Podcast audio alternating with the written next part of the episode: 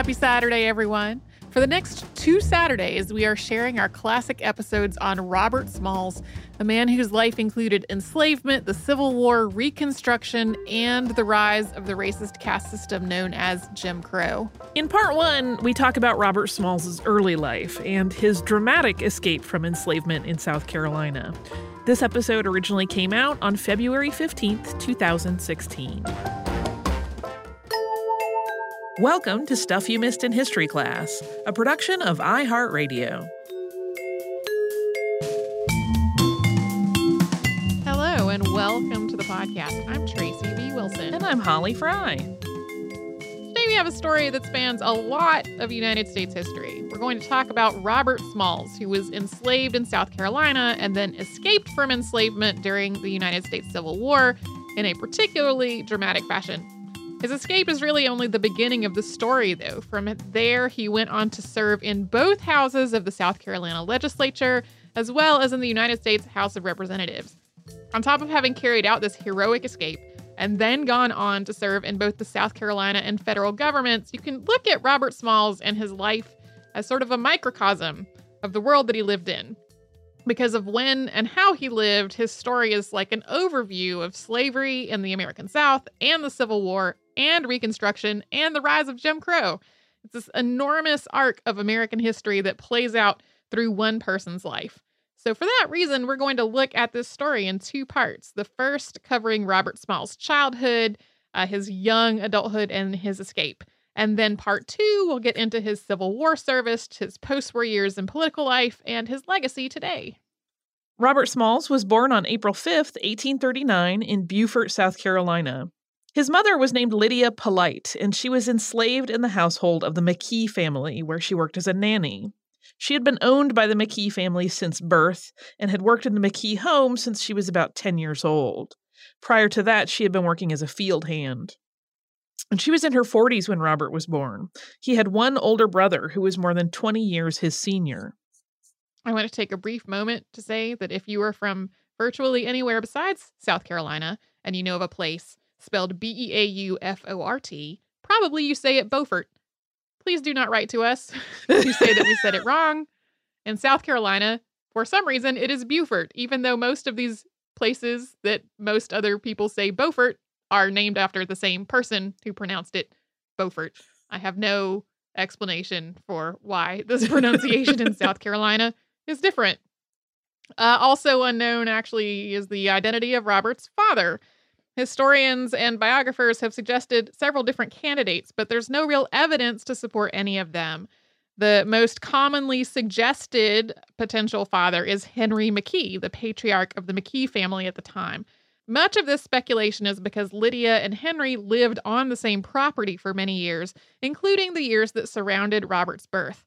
But Lydia actually helped raise Henry, and none of the other women that Henry owned are supposed to have had a child by him. So even though he's sort of the most popular theorized father, we don't actually know. And regardless, Henry McKee and the rest of the McKee household treated Lydia and her son with a degree of leniency and benevolence, including Lydia being able to keep and raise him herself. Robert grew up playing with Henry McKee's own children. Since he and his mother worked in the house rather than in the fields, their positions also came with certain privileges. Mother and son were allowed to attend church and to visit Lydia's family, who were enslaved on the nearby Ashdale Plantation, a Sea Island cotton plantation. And that was where Lydia herself had worked before being moved to the house. However, even though by all accounts, uh, Robert and his mother were treated with some kindness and flexibility, Robert and his mother were still enslaved. They had no prospects for becoming free. By this point, slavery in the United States had evolved into an institution that was both hereditary and tied to race. Unless enslaved people were set free by their owners, managed to purchase themselves, or managed to escape, they were held in bondage for life. And any children who were born to any enslaved person were enslaved as well. Henry McKee had inherited Lydia from his father, and then Robert had been enslaved from birth. So we're not talking about how they were treated relatively kindly as a way to excuse the fact that eh, that enslavement was going on. Like that's a thing that people bring up on the internet a lot, a lot. Like, not all slave owners were awful. That doesn't excuse the fact that they were enslaved for life with no potential to be free. Because the institution of slavery in the United States had become tied to race, a collection of laws and social attitudes developed that were also based on race, and they affected virtually all Black people, whether or not they were or ever had been enslaved. For example, uh, a number of fugitive slave laws allowed for the capture and return of escaped slaves to their owners. And since slavery was tied to race, all black people in the United States were at a risk of being targeted by these laws, regardless of whether they had ever been enslaved. Overwhelmingly, free people of African descent were also explicitly denied a number of legal rights and protections, including the right to vote.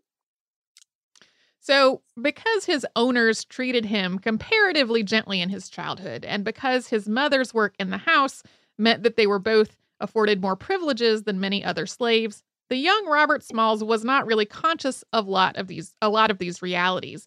His mother, on the other hand, absolutely was. She was afraid that Robert would grow into manhood when white society would view him as being inherently threatening without understanding the realities of enslavement and the risks that were inherent in having black skin, especially in a slave state. She knew that if he was sold to another family, one that might not be as flexible or treat him as kindly, Without understanding these realities, his well being and even his life could be in danger. So, as part of his education, she would take him to Ashdale Plantation, where her family was still enslaved, to see and experience what the lives of field hands were like. The McKee family had long allowed Lydia to visit her family at the plantation, and, probably unaware of her motive here, they allowed her to take Robert with her when she visited. She would also take him to the auction site to see children, sometimes much younger than himself, being bought and sold. She'd also take him to the whipping post in Beaufort, where enslaved people were publicly whipped as a punishment, to witness what happened to them there. In one case, an enslaved woman who was being publicly whipped turned out, unbeknownst to him, to be his friend Susan. While this did certainly educate Smalls about the reality of slavery, it also understandably made him really angry. A number of writers and historians describe his middle childhood as, quote, defiant. The curfew for slaves was at sundown, and a bell would ring every night to signal that it was time for the enslaved people to all be at home. Smalls resented this curfew, especially when he was out playing with white children who didn't have to go home. So he started breaking curfew, along with many of the other rules that governed the minutiae of the slaves' lives. By the time his age reached double digits, he was winding up in Beaufort jail fairly often, with his owner having to bail him out. Smalls' mother, once again, feared for his safety. So in 1851, she asked that he be sent away from Beaufort and instead rented out in Charleston. Renting out an enslaved person's labor was a pretty common practice since it allowed owners to continue to profit from their slaves' labor even if they personally didn't have any work for them to do right then. So McKee agreed.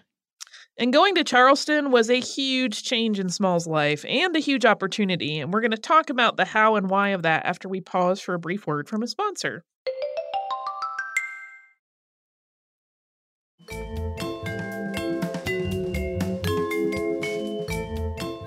To Charleston gave Robert Smalls a lot more freedom of movement than he'd had in Beaufort, as well as a lot more opportunity to learn and to work. The black population of Charleston, which included both free and enslaved people, often outnumbered its white population, and its economy supported a lot of different types of work. There were schools for free black children, which Smalls couldn't personally attend, but he could learn from people who went there. He was also able to attend church and to participate in community organizations. He also joined several secret charities that were meant to help Charleston's enslaved population work toward freedom. His first jobs were suited to his youth. He lit lamps, he waited in bus tables at a restaurant, and he did odd jobs along the waterfront. He also made a little extra money by buying cheap tobacco and candy and reselling them for a higher price. Eventually, he went to work with a man named John Simmons, where he started getting extremely valuable experience in all sorts of jobs and trades related to the water. He learned to be a stevedore, a sailmaker, a rigger, and a sailor. He became an expert at navigating the complex waterways around the South Carolina and Georgia coasts. Eventually, he was making $16 a month, a dollar of which he was allowed to keep when he turned the rest of his pay back over to Henry McKee. When Smalls was 16, he met Hannah Jones, who was age 30, who worked as a hotel maid in Charleston. She was being hired out to the hotel by her owners, the Kingman family. She had two daughters, Clara and Charlotte, whose father is unknown, and they all lived together behind the Kingman family home. Soon, Robert and Hannah were spending most of their free hours together, which was mostly Saturday nights and then on Sundays when they went to church. Within a couple of years, Robert and Hannah wanted to get married, and they also wanted to live together as white couples and free black couples were allowed to do. Enslaved people, on the other hand, were generally required to live in quarters provided by their owners, which were usually separate, regardless of their marital status. So before getting married, they first got permission from the Kingmans and the McKees to live together as a couple. That was actually the easy part, and both sets of owners agreed. But the harder part is that Robert and Hannah didn't just want to live together in slave quarters behind somebody's house. They wanted to live together in their own home. So they each also had to get their owners to agree to allow them to do extra work beyond what they were hired out to do, and then keep some of the profits so that they could afford the rent and living expenses that would come with their own place. Eventually, both owners agreed. The couple was married at the McKee home on December 24, 1856, with Henry McKee pronouncing them married. When they returned to Charleston, they lived over some stables, and Robert arranged to pay the rent in exchange for keeping the stables clean, meaning they got to keep the money they had negotiated with the McKees and the Kingmans as needed for their rent.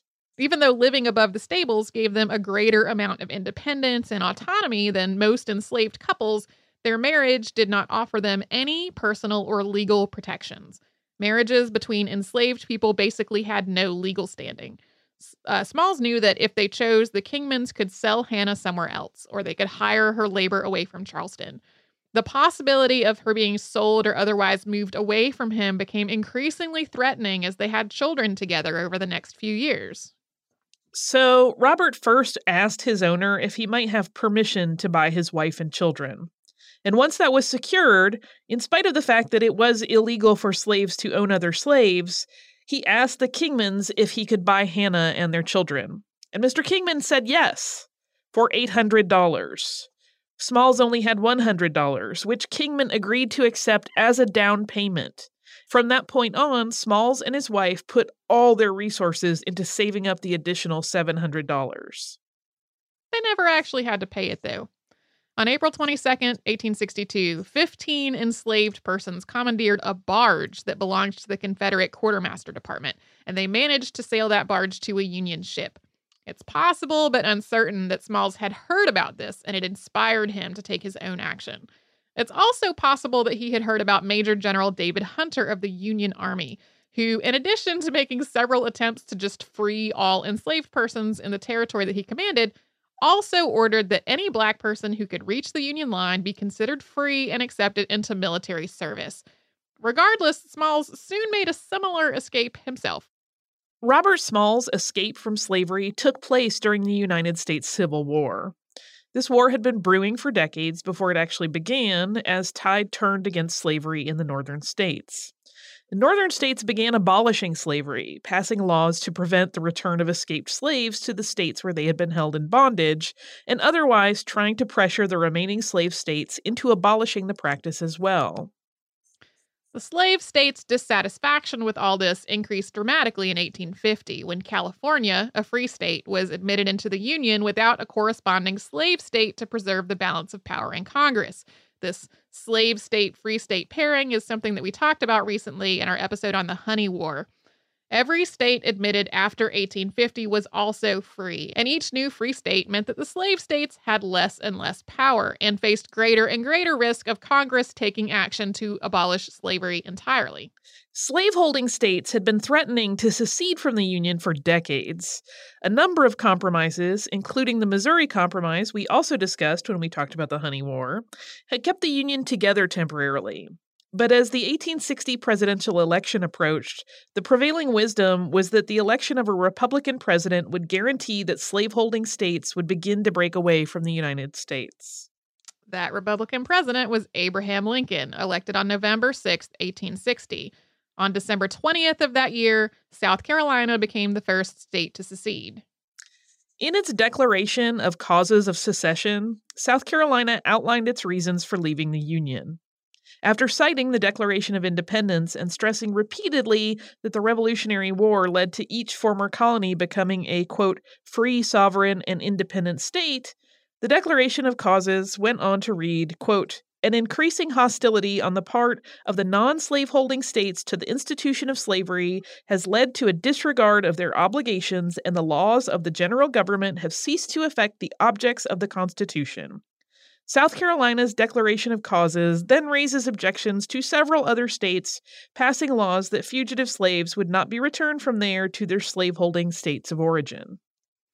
By the time Lincoln was inaugurated on February 1st, 1861, six more states had seceded. Three of them issued their own declarations of causes, all of which make extensive references to the issue of slavery, the refusal of non slaveholding states to return escaped slaves to their former owners, and efforts to curtail or abolish slavery. The first shots of the United States Civil War were fired on April 12, 1861, at Fort Sumter, a then federal fort in Charleston Harbor, where Confederate General P.G.T. Beauregard opened fire on the fort. The fort's commander, Major Robert Anderson, surrendered after two days. With the nation now actively at war, more states seceded from the Union and joined the Confederacy. Later that year, the Confederacy leased a wooden steamer named the Planter from its owner, John Ferguson, who had been using it to carry cotton along the Pee Dee River in South Carolina. The Confederate Navy also conscripted its enslaved crew. One of them was its wheelman, Robert Smalls. Once under the control of the Confederate military, the planter shifted from hauling cotton to carrying supplies between various fortifications around Charleston, as well as laying mines, then referred to as torpedoes, in the waterways. Often these supplies consisted of munitions and ordnance. The planter itself was also armed with a cannon and a howitzer. On May 13th of 1862, in addition to its own armaments, the planter was carrying four guns and a gun carriage. The guns were bound for Charleston's Middle Ground Battery at Fort Ripley and the carriage for Fort Sumter. While working aboard the planter, Smalls, then 23, had proven himself to be extremely reliable and trustworthy. So much so that on the night of the 13th, the three white officers who were who were assigned to the planter, Captain C.J. Relyea, pilot Samuel H. Smith, and engineer Zarek Pitcher, left it with no white officer aboard. They went into Charleston for the night, probably to socialize or to visit family. This was actually grounds for court martial. For a couple of weeks, Smalls had been putting together a plan that would allow him to take advantage of just such an opportunity. This was not the first time that the officers had gone ashore overnight. So at about 3 a.m., he donned the captain's jacket and his big straw hat, adopted his usual posture, said a prayer, and moved the planter out of the wharf, which lay directly across from the headquarters of Confederate Brigadier General Roswell Ripley. From there, they proceeded to the North Atlantic Wharf, where his wife and children, along with several other enslaved people, were concealed aboard another boat called the Etowah. Once everyone hidden in the Etowah was aboard the planter, their number totaled nine men, five women, and three children. Their goal was to reach the Union blockade. Ten ships are ranged off the coast to prevent the Confederacy from using the Atlantic Ocean for things like trade or troop movements. To do so, they had to run up the South Carolina flag and Confederate colors, then successfully make their way past five different Confederate sentry stations. This required sounding the correct signals and responding correctly to signals from the outposts. Plus, nobody could notice that there were no white people on this boat you'll see a lot of like memes floating around the internet about Robert Smalls and how awesome he was. And a lot of them claim that he read a code book in order to do this. But at this point, he was not actually literate. So it's more likely that he had observed what the officers were doing and memorized what they were doing and then recalled all of that flawlessly during this escape.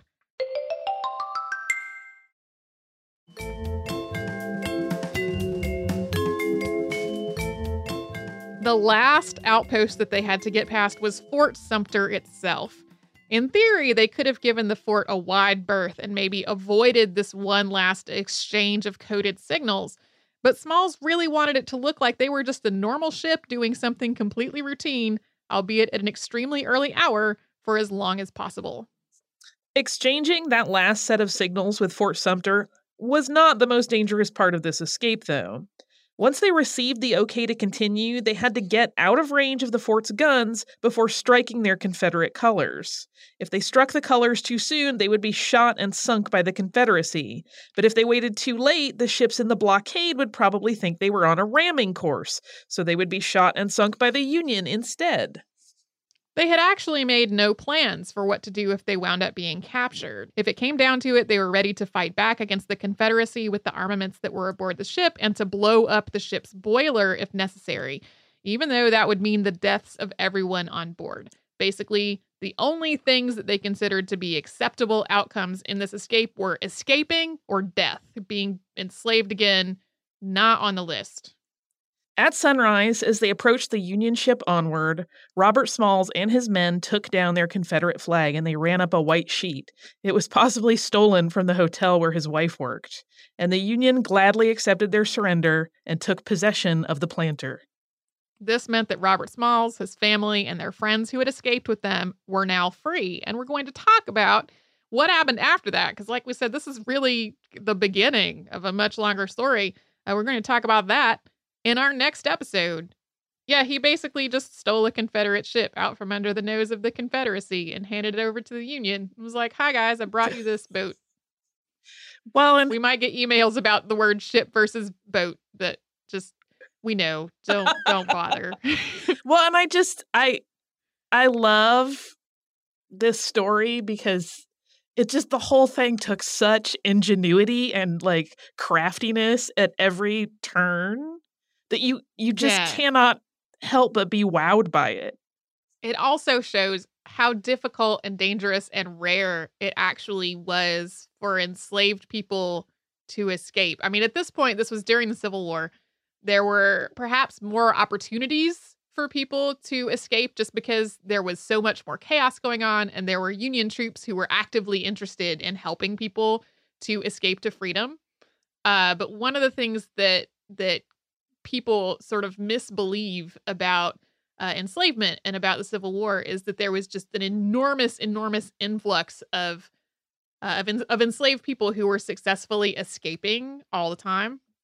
And one of the reasons for that is that most of the first person knowledge that we have about enslavement, and uh, especially like in the United States, the institution of slavery is from people who did successfully escape and then went on to write a slave narrative. And this is like a tiny, it's not a, it's not an accurate sample Right.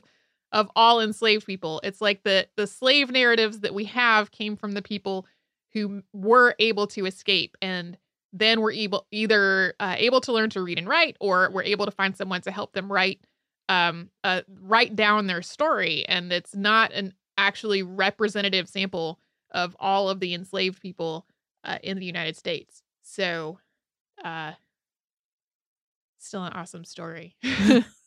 um, and it's it's very intriguing to me how uh, because he was from South Carolina and because of when he was born and where he lived and what he did, so much of his life parallels the arc of United States history that ran through these decades.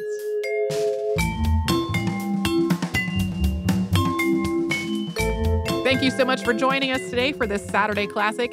If you have heard any kind of email address or maybe a Facebook URL during the course of the episode, that might be obsolete. It might be doubly obsolete because we have changed our email address again.